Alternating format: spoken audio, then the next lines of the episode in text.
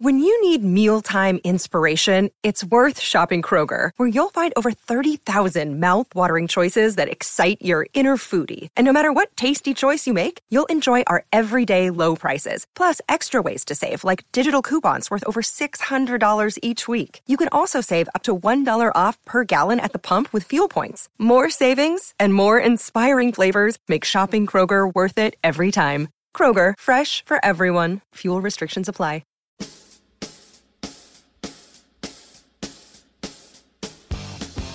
It's Light the Tower, your daily look around the world of sports, with Hall of Fame broadcaster and voice of the Texas Longhorns, Craig Way, and Horns 24/7 insider, Jeff Howe, on your live, local, and independent home for sports talk in Austin, The Horn.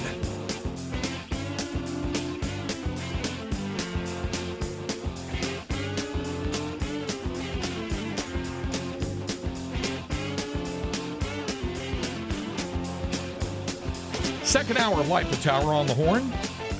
Jeff Howe on vacation down there in Disney World.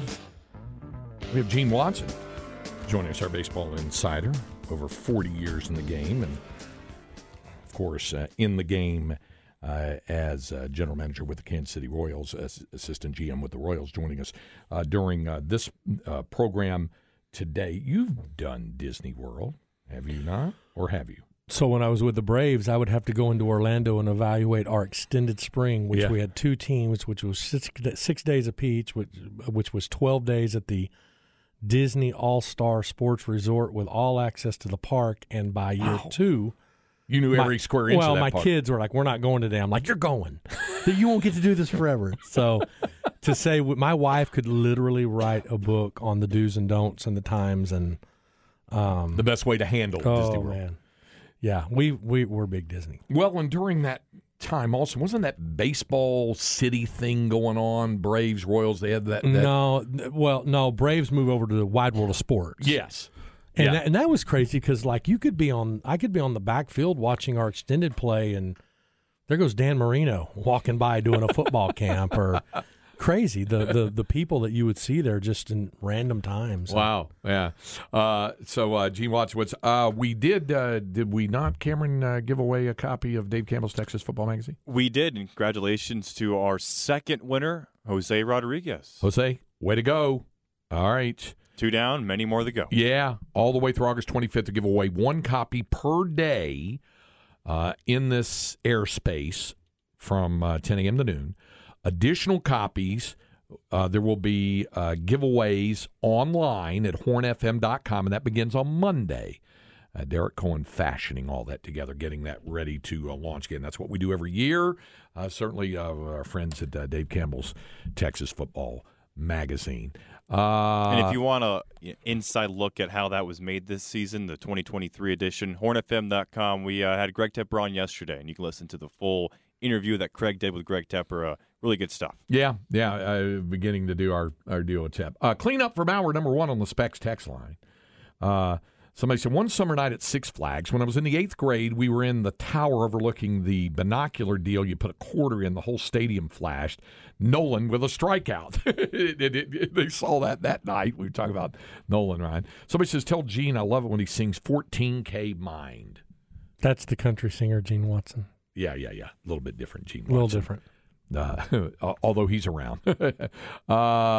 Curious of the star power in that clubhouse that Gene mentioned. There was a lot of it in that. Oh, it was crazy. Every day. It was, and I mean, like, the celebrities that came in, that Kevin Costner, when he was filming JFK, I got to throw BP to Kevin Costner, and Garth Brooks, when he was really Troil Brooks and had just changed his name to Garth Brooks. George Strait was filming Pure Country. He and his band were in every night. I mean, it was a rock and roll show. It was something. It was really something. It's kind of like when Tommy Lasorda used to have Frank Sinatra in the Dodger clubhouse in the 70s. Somebody said, please get Gene to tell the Reader's Digest version of the Nolan Ryan practical joke. You hinted at it last hour. It's a little bit of a story. It's okay. We've got 50 more minutes. So it's okay. So I was a huge card collector, memorabilia collector. I had, you name it, I had it. And Nolan had signed 1,500 Upper Deck. Upper Deck was the thing at the time. The Griffey 1-1 in 89, that card was incredible. And so they were coming in for the Old Timers Day. Upper Deck was coming in. Okay. And they had Nolan sign 1,500 of these Upper Deck Legends cards to be put in packs nationwide. And if you got one of these cards, it was like, you know, it was worth a lot of money, first of all, but It was like a really big deal. So Bobby V had his card shop over in the restaurant, you know very well, Bobby Valentine's Restaurant across from I-30. And won a sports trivia contest in there once. Dave Wilmont, our bat boy, would work it, but he'd run over like in the fourth inning and shut it down. He was our bat boy. So every night people would, like, depending on if you got a tip or something, hey, Dave, here's a 20, bring me back 5 Upper Decks, whatever.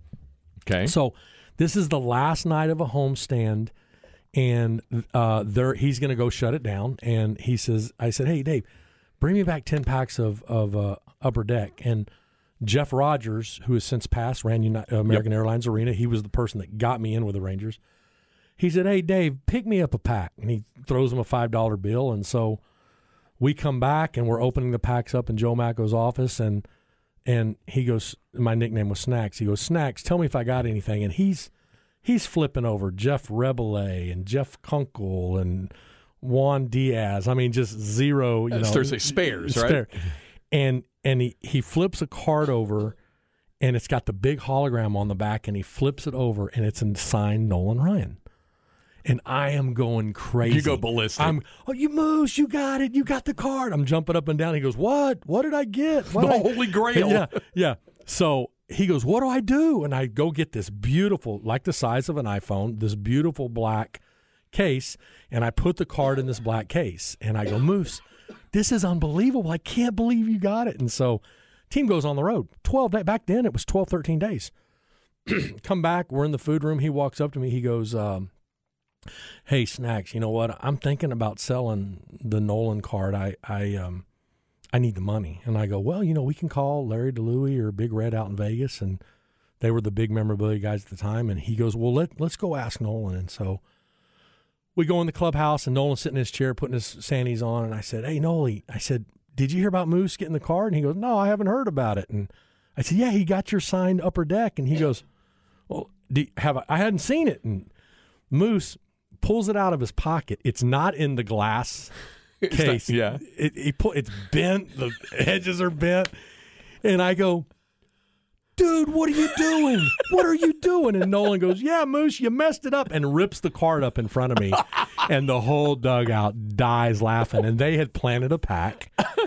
And everybody was in on it. They'd planted a pack. Nolan signed the card, and it was absolutely practical. So the card the pack that he opened, it was a legitimate card that Nolan had signed. He signed it, but they planted it. They planted it, and then the one that got torn up was a counterfeit, or it was just a random card. No, Nolan. They were all in on it. Oh, okay. Nolan just signed the card to make it look. I had a fake hologram on the back. Yeah. But the whole clubhouse was in on it, and this was like a 3-week. I mean, they played it so well because they let the team go on the road and come back, and it was. I'm telling you, man, he was a jokester. Yeah. Is a jokester. Wow. That's a great one. See, that only took 3.5 minutes to tell that, so that was all right. It was well worth it there. Our man Gringo, who's there in Belton, you're a Central Texas native. Yeah. You grew up in Temple. So it's crazy how Nolan led the league in ERA and strikeouts in 87 and ended up 8-16.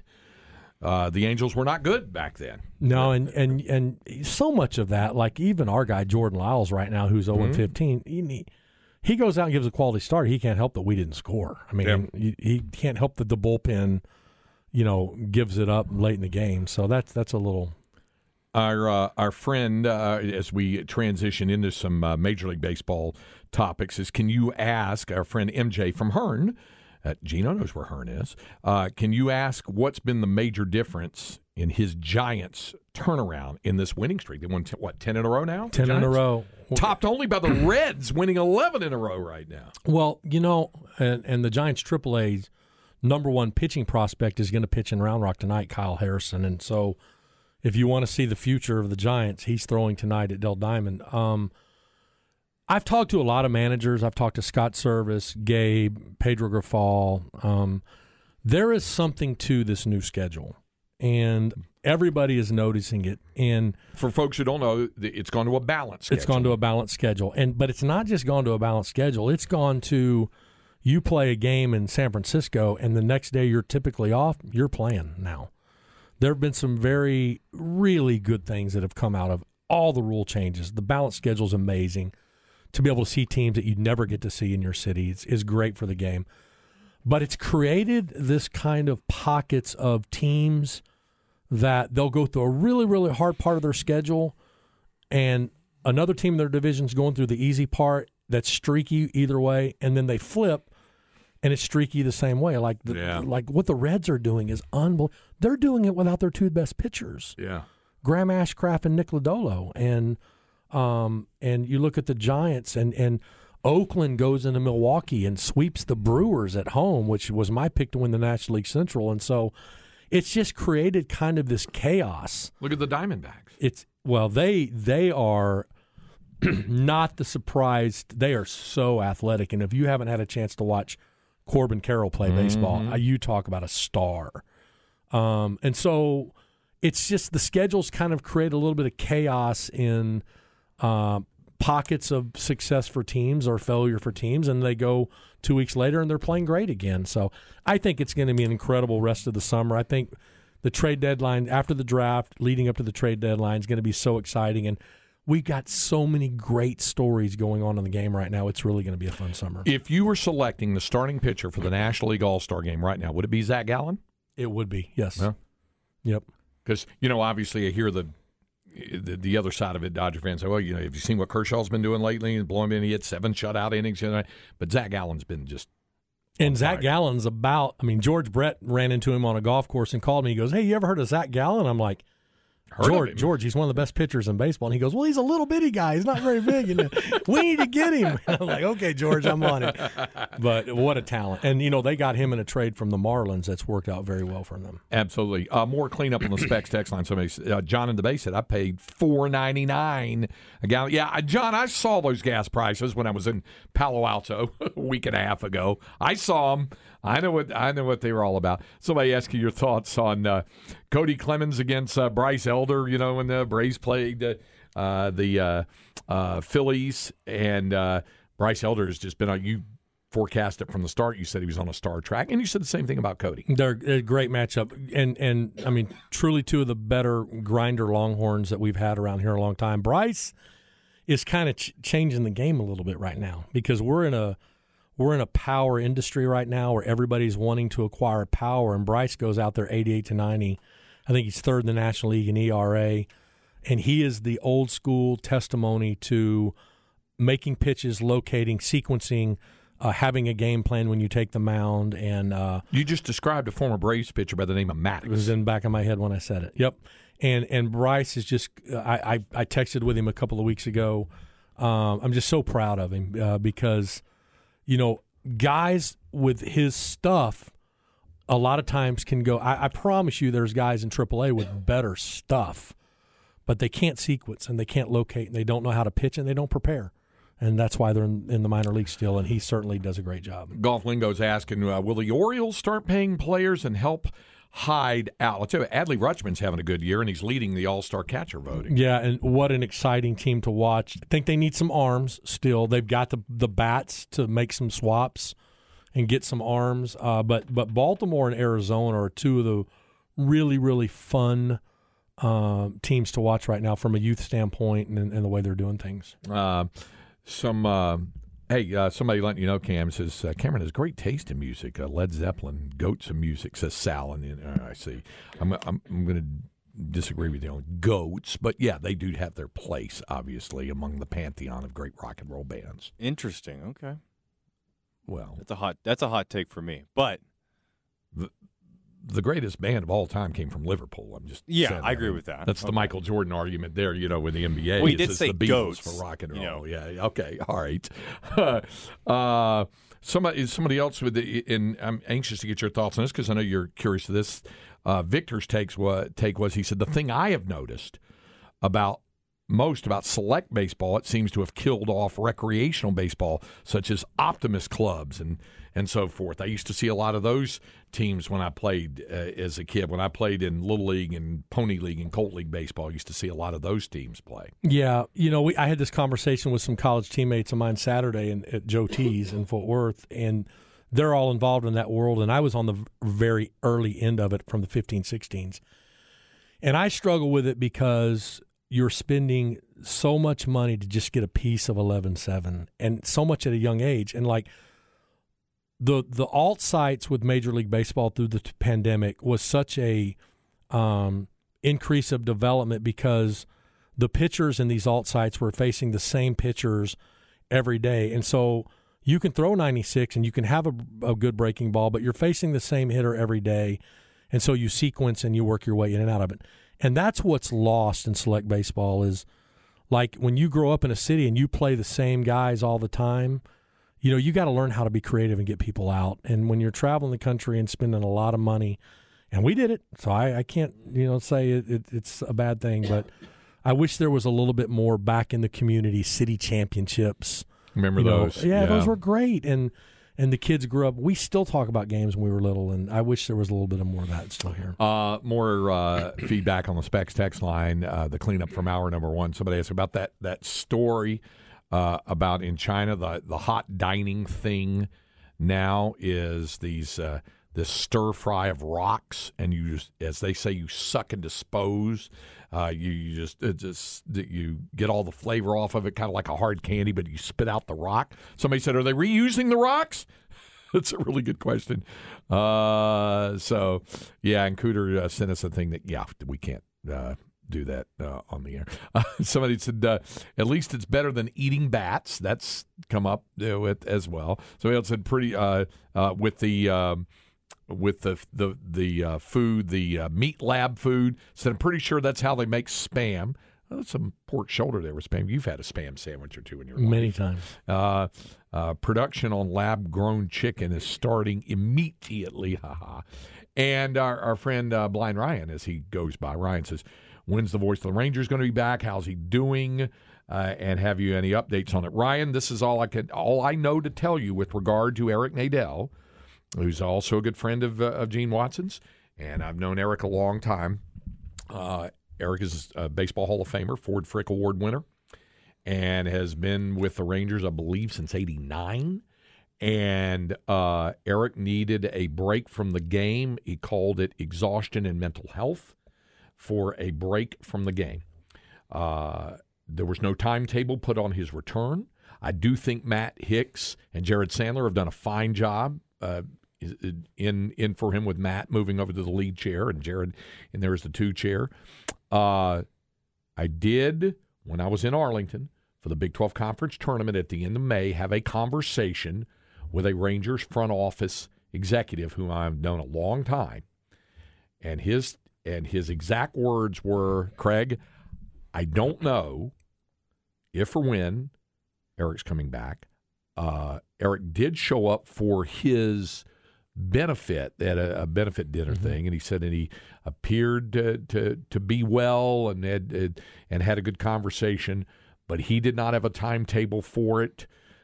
He said the front office man for the Rangers told me that they were hoping maybe July to August, but they don't know that, and they said that decision's up to Eric when he wants to return. It's a grind. It is definitely, even if you reduce your schedule, and Eric has reduced his schedule in some recent years and has taken a little more time off during the year than he used to, but it's a grind. It does take a toll on you. And he's one of the greatest guys in the world, and you'll remember this. I got to do 3 innings with him and Mark Holtz for real, on a real broadcast, and he's been a great friend forever. And the thing that I will say is the mental health and anxiety. I mean, everybody thinks these jobs are just because it's sports, it's a game, but it's every in context, everybody has their issues, and it's a grind, and it can play a lot of tricks on your mind at times. And I've gone through my stuff in the late '90s, where if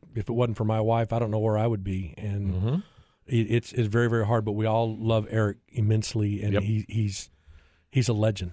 He is, and Gene's right. I would not trade my job with anyone for anything, for any other kind of profession. I love what I do. I love being able to work with all of the sports, work with the sports on campus at UT to call the play-by-play for football, men's basketball, women's basketball, baseball. I wouldn't trade it. I love it. But there is a reason I do take 2 to 2.5 weeks off when I get to the end of, in June on into July. And it's to completely clear the mind, refresh myself, recharge, re-energize.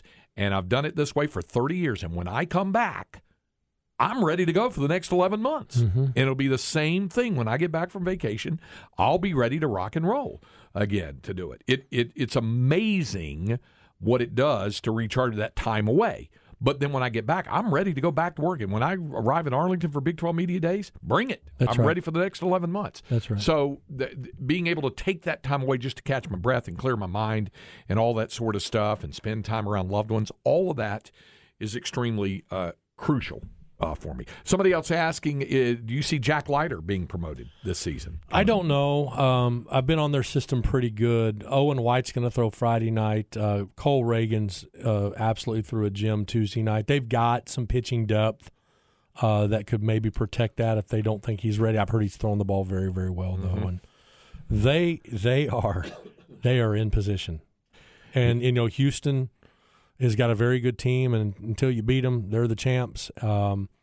But Texas, as an organization, is in a great position with a window to win multiples. And they've got the system. The front office is incredible. The manager, obviously, we were together in San Diego. They're poised to go on a run. Toward that end, somebody want to know your take on the Jonah Heim catcher interference call against the White Sox 2 nights ago. I watched it. Pedro Grifal is like a brother to me. We talk every night after the game. We did not talk after that game, but interesting interpretation of the rule. And I got to say, not only did he not block it, but he was behind the front of the plate. And so it was interesting to say. Well, here's something else. I was listening. I had it on, and I was slipping between that and the Wake Forest LSU game last night. And at one point when I was watching the Rangers game, I was listening to Dave Raymond and C.J. Dinkowski talk about it. And Dave said in the way that the rule is structured, and we all had it read to us over the past 48 hours what it said. He said it doesn't specifically address how the position of Jonah Heim was at the plate, even though in review in New York, they said that it was his initial positioning was what was viewed as blocking the plate. Now, one thing that Dave Raymond said was, there's nothing about that in the book. However, he said, all the clubs in a meeting with Major League Baseball were told this. So even though it wasn't in the book, they'd all had it explained to them before the season began about positioning. Because Jonah Heim, who I know you think is maybe the best defensive catcher, one of the best in the game, has said, I'm just asking the umpires, what do I need to do? I want to make sure, because I don't understand it as it's crafted, the rule, to make sure I just play the game the way I've been playing, and all of a sudden one day I'm told the way I've been doing that isn't legal, so I need to know. Tell me what to do, and I'll do it. But the throw carried him where it carried him. Yes. And Elvis had a clear view of the plate.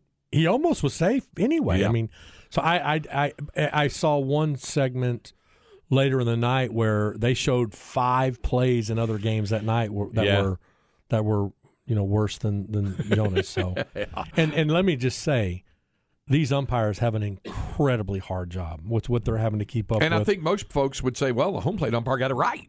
It is incredible, the job. I mean, it is so easy to be critical.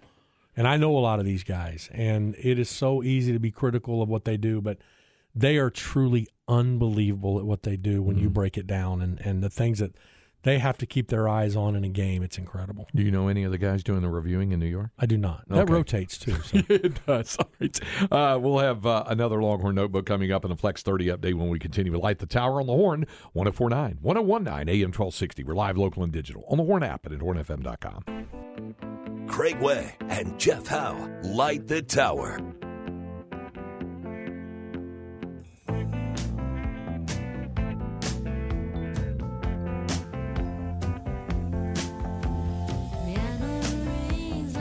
Here's another great rock and roll band, Fleetwood Mac.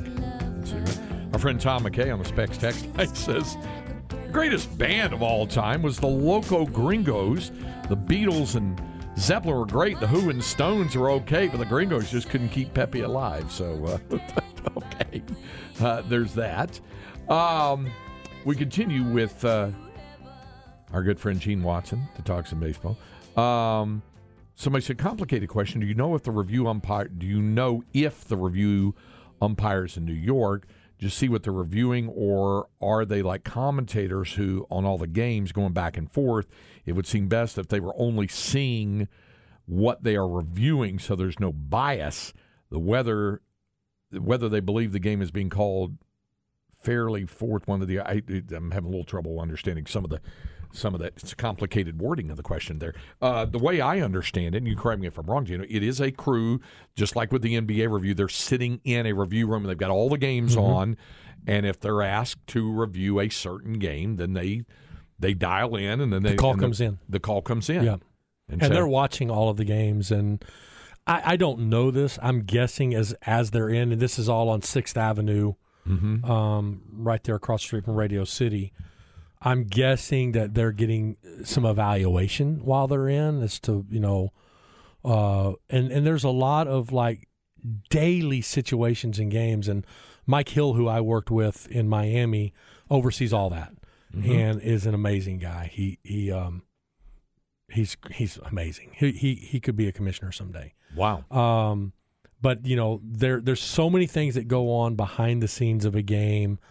Balls and strikes, interpretations of the rules, weather situations, early work on the field. They have to manage a lot. And so my guess, I don't know this for a fact, is that while they're in New York as a part of the review team, they're going over other things that are taking place while they're in the field. And so, but I know they take it extremely serious. And, it's a $13 billion industry. And so, it means a lot. These outcomes mean a lot, and that decision, right or wrong, the other night was the game.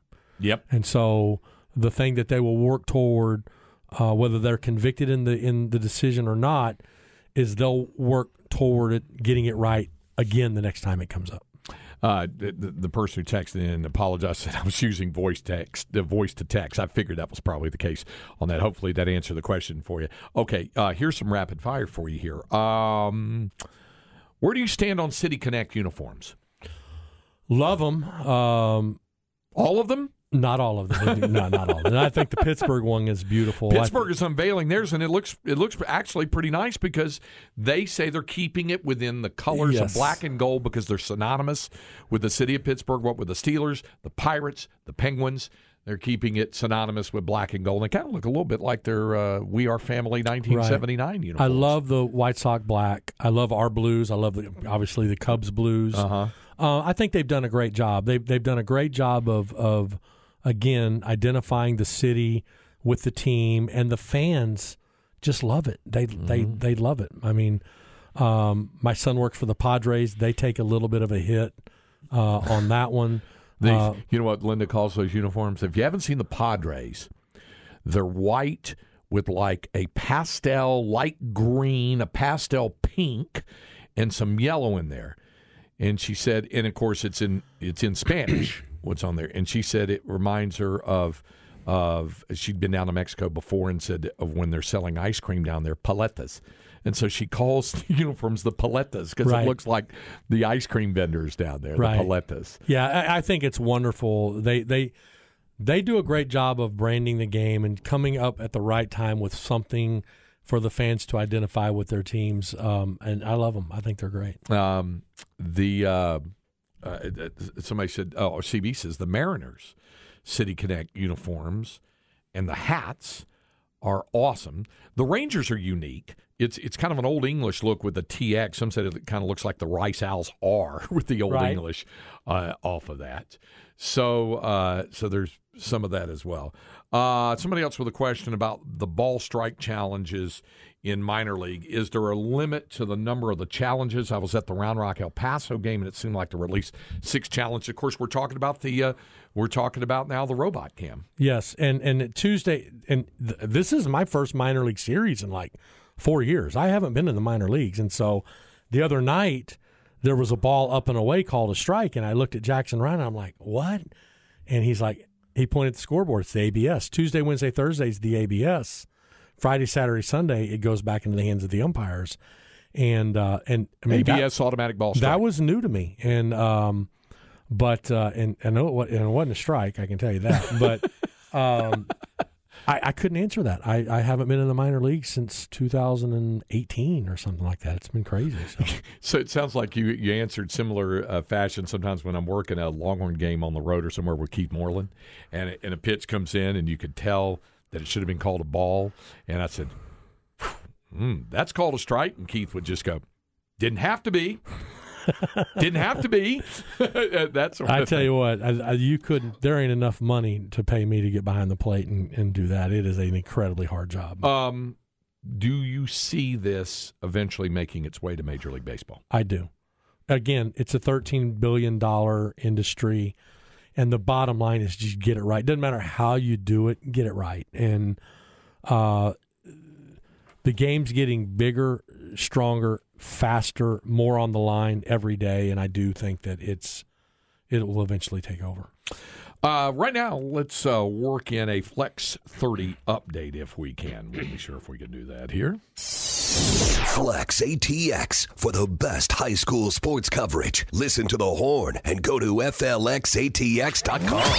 Flex 30 is brought to you by Brain Vault. Brain Vault is a revolutionary and patented mouthguard that has been proven to help reduce the risk of concussion. Visit brainvault.com and join the movement. Okay, yesterday on the program we had Greg Tepper, a managing editor of Dave Campbell's Texas Football Magazine. We talked about when we got to the high school portion of it. We mentioned, of course, in 6A, there's a top 50.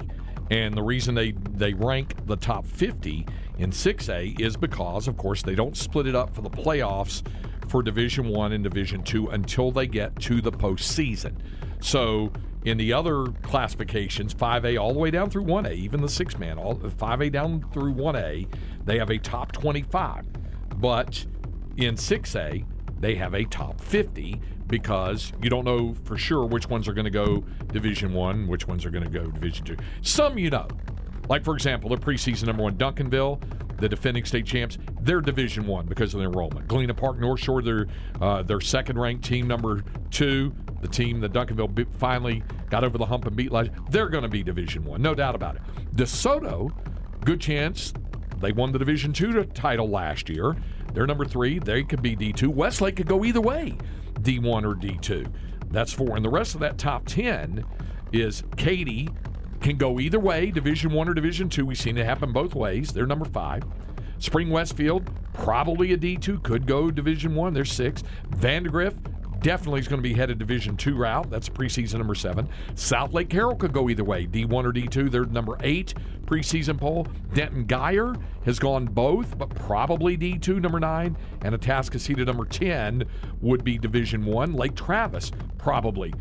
Lake Travis would definitely be Division I. They have the largest enrollment. They would definitely be Division I. So that's why there's a top 50 out of that as well. And we mentioned the remaining area schools that were ranked, including Dripping Springs at number 23. They would most certainly be a Division II school. And Round Rock at number 35, they almost certainly would be a Division I. Not 100% guaranteed looking at the enrollments, but in all probability, let me make sure I'm looking at this. No, they would definitely be. They have the largest enrollment. So Round Rock would definitely be Division I as well. The preseason choices in 25-6A, Vandergrift is picked to win the district title by Dave Campbell's Texas Football Magazine. Round Rock 2, Cedar Ridge 3, Vista Ridge 4, with Manor, McNeil, Stony Point, and Westwood rounding out the district. Their preseason offensive MVP, Miles Coleman, no big surprise there from Vandergrift. Baron Robinson from Cedar Ridge, defensive back, preseason defensive MVP. Your thoughts on that, Cameron Parker? I'm just excited for football, Craig. Yeah. I mean, we're so close to it. And real quick, also last night's Flex ATX show. Yes. Taylor Ducks, brand new head coach. Irvin Flowers came on last night. Good interview with him as he tries to build that Ducks program. And also Round Rock quarterback Mason Cochran was in studio. Excellent. And he's a kid that you can just listen to him. He loves football. He loves everything about it. Very passionate. So excited for Round Rock's football season as well. Check it out on Horn FM, the Flex ATX podcast page. Craig, can I ask a question? Yeah, of course. There has to be a misprint here. What's that? Well, are you looking at Temple? There's no Temple Wildcats in the top 50. How is that possible? I'm sorry to have to inform you. Huh? And they picked a second in the district. What's going on? They do in 12-6A. Harker Heights is picked to win the district.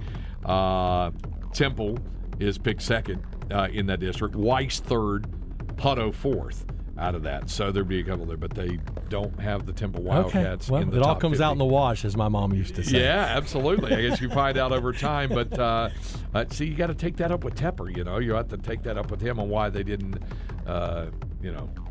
blue front, white back, you know, why they didn't have Temple rated in the top 50 out of that. We did have a first-round pick in the NFL draft. Yes, you did.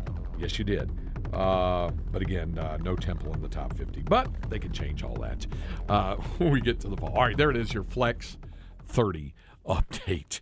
And there is no bigger Temple Wildcat fan than former Temple Wildcat Gene Watson. You're as big a follower from afar. And my parents grew up in Killeen.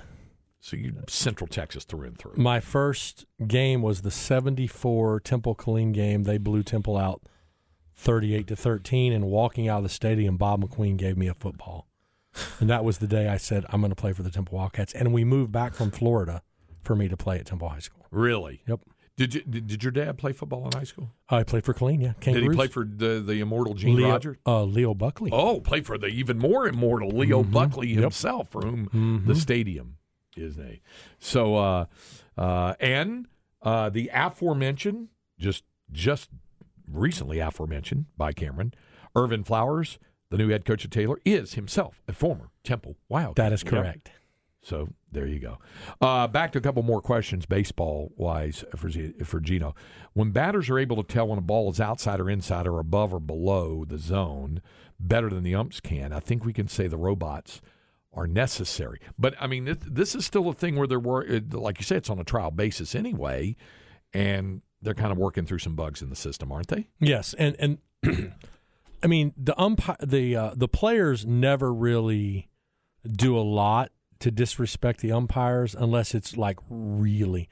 I think you saw the Angel-Ranger series this past week where there were clearly some balls down and in. But, again, you're trying to cover two sides of the plate at sometimes 100 miles an hour. It's incredibly hard. And in an era where it's pitch shape and pitch design and it's about pitch movement now, and there's so much run and life to these pitches, it's incredibly difficult for these umpires to get every call right. And they are doing the best they can. It's just an incredibly tough job. But, I mean, hitters from a very young age, the first thing they're taught is the strike zone. And for me, in evaluating young hitters, it's how do they see the ball out of the hand and the spin out of the hand. And so by the time they get to the major league level, they have a very, very strong understanding of what the strike zone is.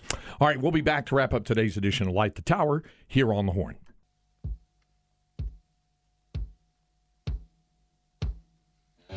Light the Tower. All right, this is where I draw the line. No Black Sabbath? That's the next show. Okay, that's Jeff. Yeah, not my cup of tea. I was going to play Loco Gringos for Tom McKay, but that's not very suitable for the radios, I found out pretty quickly. No, it's Do you have any Cody Johnson? Tomorrow. Little Randy Rogers? Yeah, maybe we'll do that. Hey, by the way, tomorrow on the program, Ty Henderson, the producer for Buck and Aaron, will do the music survey. Gino had fun with that. We did that a year ago. You enjoyed that. It was great. I loved it. It kind of was an awakening for you as well as to your musical taste and stuff, right? Well, when it was over, I could have done it again, and it would have been completely different songs. Exactly. That's a great thing. Hey, I appreciate you taking the time to do this. Always a pleasure. Always a great time. Yeah. Gene Watson, you can follow him. He does a great job. Where do they follow you on Twitter, by the way, these days? Oh, my gosh. Watson Gene A, I think. Or something. Yeah, I was trying to remember Watson, all that. Okay. Gene A. You'll find him. You'll find him there. We'll be back tomorrow. Tomorrow will be a day of ties, because Ty Harrington will join us in the morning to break down and handicap, if you will, the National Championship Series, because we're going to have either Wake Forest or LSU win tonight, and one of them is going to play Florida for the national title starting on Saturday. So Ty will join us during the first hour. Ty Henderson, second hour, with a music survey. Stay tuned for Chad and Zay coming up next. For our good friend, Gene Watson. For our man behind the glass, our producer, Cameron Parker, I'm Craig Way. Thank you for joining us. We'll visit with you tomorrow morning here on Light the Tower.